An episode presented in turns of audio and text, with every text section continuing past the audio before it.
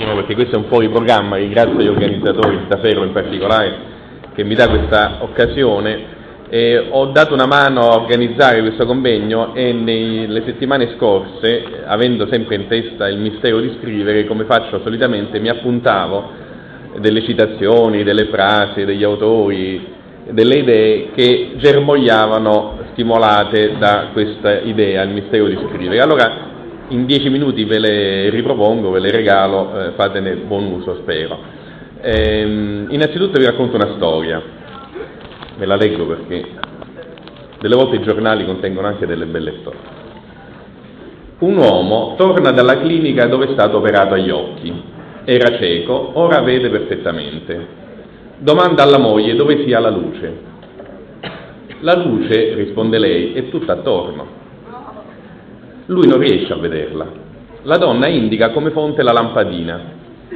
Ma non è quella la luce, ribatte l'uomo. Non è quella prima di tutte le cose, che il cieco Milton chiamava pura quintessenza e immaginava come nuvola sferica splendente. Un giorno, quando la moglie sta male, l'uomo ritorna felice alle sue abitudini di cieco. Gira per casa a tentoni, legge volumi in, in scrittura braille, fa colazione a occhi chiusi, poi esce e sale una collina immersa nella nebbia. Cerca la luce e trova in fondo a una cava un biancore senza forma, un candore quasi accecante. Un pittore sull'orlo del precipizio sta tentando di catturare la luce. Gliela indica, solida, spessa. Si potrebbe berla in tazza o farci il bagno. Senza una parola, l'uomo nato cieco si getta nell'abisso finale terribile. Questo commenta Pietro Boitani, grande anglista, eh, è una bella parabola dietro la quale si intravedono la coscienza profonda del mistero e la convinzione della sua inattingibilità. Questo che vi ho raccontato è, racco- è la sintesi, magari scritta anche male, di un breve racconto di uno scrittore inglese che si chiama C.S. Lewis, questo racconto è inedito, non era mai stato pubblicato, quest'anno è stato pubblicato per la prima volta in italiano.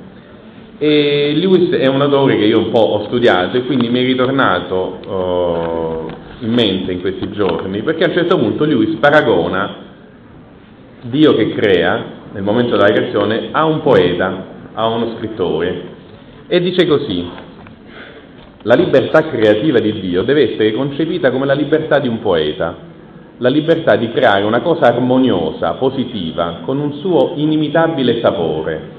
Shakespeare non ha bisogno di creare Falstaff, ma se lo crea, Falstaff deve essere grasso. Dio non ha bisogno di creare questa natura, avrebbe potuto crearne altre, può averne create altre, ma data questa natura non vi sono dubbi allora che ogni sua parte, fino alla sua più piccola, vi si trovi perché esprime la caratteristica da lui scelta per essa.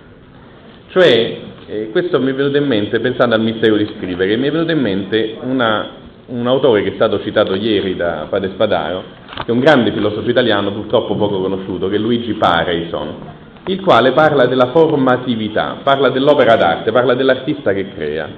E dice così Pareison, vi leggo una, una citazione un po' lunghetta ma perdonatemi, eh, l'esperienza umana di qualunque genere sia per la sua stessa natura di esperire, include l'idea del movimento, del cercare, del trovare.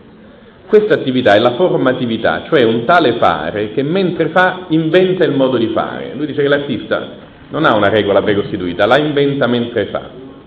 Il fare è veramente un formare quando nel corso stesso dell'operazione inventa il modus operandi e definisce la regola dell'opera mentre la fa e concepisce seguendo e progetta nell'atto, nell'atto stesso che realizza.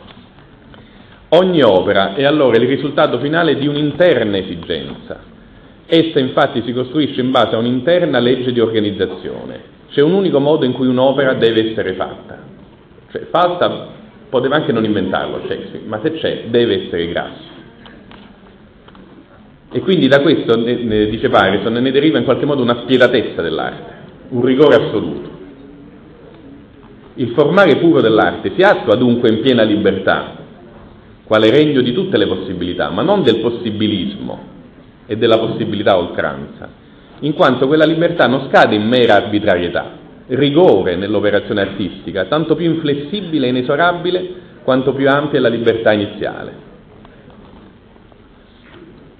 L'uomo quindi, dice Pareson, forma attraverso tentativi, Certamente, e quindi l'artista procede per tentativi. Si sofferma Pareson parlando del, delle, dei bozzetti, no? di come l'artista crea facendo, andando avanti per tentativi. Ora, mi commuove molto questo discorso del tentativo, no? dice Pareson, questo destino dell'uomo di non poter operare se non procedendo per tentativi è segno della sua miseria e grandezza a un tempo. L'uomo non trova senza dover cercare e non può cercare se non tentando. Ora, questo fatto qui, tant'è vero che Pareson cita il poeta francese Valéry, che guarda l'artista come un giocatore che tenta la fortuna, che non sa prima quello che bisogna fare, né il modo con cui lo deve fare. L'artista è come il giocatore, molto attento al calcolo e che deve continuamente fronteggiare il caso. Ora, questo procedere accorto per tentativi, aggiustando sempre la mira, eh, quasi non sapendo quindi quello che si sta facendo, ma scoprendolo mentre lo si sta facendo, mi ha ricordato una scrittrice che è stata appena citata, ieri pure eh, Staci Gavronski l'ha citata, la O'Connor, quale, la quale dice la, lo scrittore di narrativa spiega il meno possibile. E raccontando di come lei ha scritto un racconto dove c'è un protagonista con una gamba di legno, dice non crediate che per scrivere quel racconto io mi sia seduta a tavolino dicendo adesso scriverò un racconto su una dottoressa con una gamba di legno, usando quest'ultimo come simbolo di un altro genere di tormento. Dubito siano poi tanti gli scrittori che quando si mettono all'opera sappiano già quel che vogliono. Nel cominciare il racconto non sapevo nemmeno io che ci avrei messo dentro una dottoressa con una gamba di legno.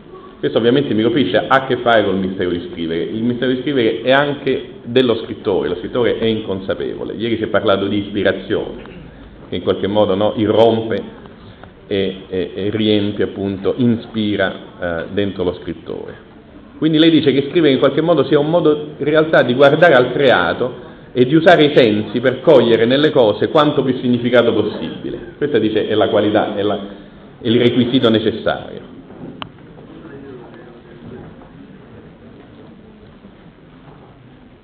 Se vale qualcosa, scrive O'Connor, un racconto non può essere ridotto, ma solo ampliato. Un racconto è riuscito se puoi sempre vederci qualcosa di più, se continua a sfuggirti di mano. Nella narrativa 2 più 2 fa sempre più di 4. Queste due frasi mi hanno molto colpito dell'Oconnor. Io non conosco molto l'Oconnor, ho letto poche sue opere narrative, ma ho letto questo saggio che si intitola Nei territori del diavolo, che è un testo fondamentale. E mi ha molto colpito queste due frasi. La prima la rileggo, un racconto è riuscito se puoi sempre vederci qualcosa di più, se continua a sfuggirti di mano. Questa è una frase che quasi testualmente l'ha detta anche un altro scrittore apparentemente molto diverso dall'O'Connor, che è John Tolkien. Conoscete Tolkien? Eh, forse però conoscete il suo capolavoro che è Il Signore degli Anelli? No. Sì, eh, ecco. Tolkien a un certo punto racconta questo fatto Tolkien, che stava negli anni 30 come eh, Claudio Damiani, dove è Claudio? Non lo vedo, che, eccolo, eh, che Claudio Damiani ha scritto una poesia mentre i ragazzi stavano scrivendo un tema. Tolkien un bel giorno stava correggendo i temi dei suoi studenti, perché lui insegnava a Oxford, e a un certo punto si è trovato con un ragazzo che aveva scritto così, e aveva lasciato mezza pagina bianca, e dice Tolkien, non ho potuto resistere, ho preso la penna e ho scritto, in una buca del terreno viveva un hobbit.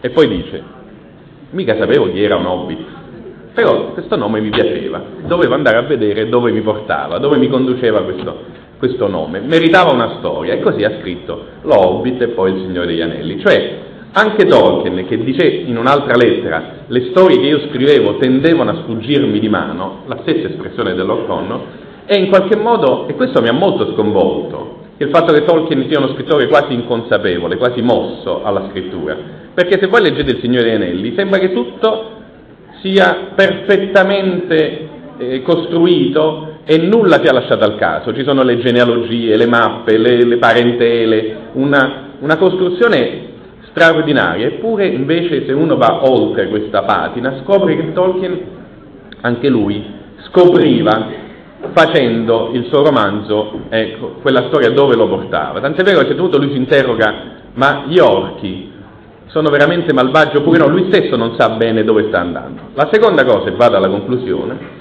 E la seconda frase, nella narrativa 2 più 2 fa sempre più di 4, dice L'Occonnor. Questa è una frase di un altro scrittore inglese, come Tolkien, cattolico come Tolkien e come L'Occonnor, ma questa è un'altra storia, e che è Chesterton, il quale Chesterton, che è stato citato giustamente ieri, diceva così, all'inizio del suo romanzo più famoso, Un uomo che fu giovedì, dice questa cosa. Non ci sono parole per esprimere l'abisso che corre fra l'essere soli e l'avere un alleato. Si può concedere ai matematici che 4 è 2 volte 2, ma 2 non è 2 volte 1, 2 è 2000 volte 1. Dice Chesterton, quando tu trovi un amico non siete due, è un'infinità di più. Cioè, è la poesia che ha letto ieri Claudio Damiani dell'astrofisico, eh, Bollea, che dice io ho studiato la Luna e so tutte le traiettorie della Luna e so tutte le sue leggi, ma per questo ho ridotto la Luna? Ho male ridotto la Luna, la Luna è di più, la Luna è molto di più. L'altro ieri stavo a Roma a una conferenza dove c'era l'arcivescovo di Bologna, Monsignor Caffara, il quale a un certo punto ha fatto questa domanda, molto brutale come spesso lui è. Ma la vita che noi abbiamo davanti è un problema da risolvere o un mistero da decifrare? Perché questa è, è, la scelta da fare. Se è un problema da risolvere, l'astrofisico ha risolto il problema della Luna. Se è un mistero da decifrare, il poeta ha molto di più da dire sulla Luna e sulla nostra esistenza. Allora, questo fatto che si procede per tentativi e che il mistero ci avvolge, mi fa pensare che la letteratura in qualche modo ha a che fare con l'amicizia, e oggi è stato detto, e con l'amore. Anche in amore in qualche modo il mistero alimenta, eh? è, la, è, la, è il cibo che alimenta l'amore. Eh, io chiudo pensando al fatto che, non so se avete visto quel film molto carino a proposito di Smith, con Jack Nicholson. C'è una, una scena formidabile quando Smith, Jack Nicholson, si sveglia la notte e guarda la moglie con la faccia, ma chi è questa persona che ho accanto? Ecco, è comica la cosa, lì è un po' grottesca, ma è esattamente quello che accade nell'amore. Io sono da vent'anni, frequento sempre la stessa signora che è qui tra il pubblico, eh? e ancora non la conosco. Fa un po' ridere questa cosa, ma è vera. Il giorno che conoscerò mia moglie la lascerò. Anche questo fa ridere, ma è così. Cioè mi interessa in quanto è misteriosa. Solo le cose che rimangono irriducibili, che io non riesco a ridurre, mi interessano. Se io tutto riduco a me stesso, diventa come il, il nuovo telefonino. Quando mi regalano il nuovo telefonino, per i primi cinque giorni smanetto sul telefonino e scopro tutti i segreti del telefonino e il problema lo risolvo, ma non decifro il mistero, perché poi non mi interessa più e passo al, al, nuovo telefonino. Non ho fatto così con mia moglie perché non è un telefonino, eh? la vita è molto di più. Grazie.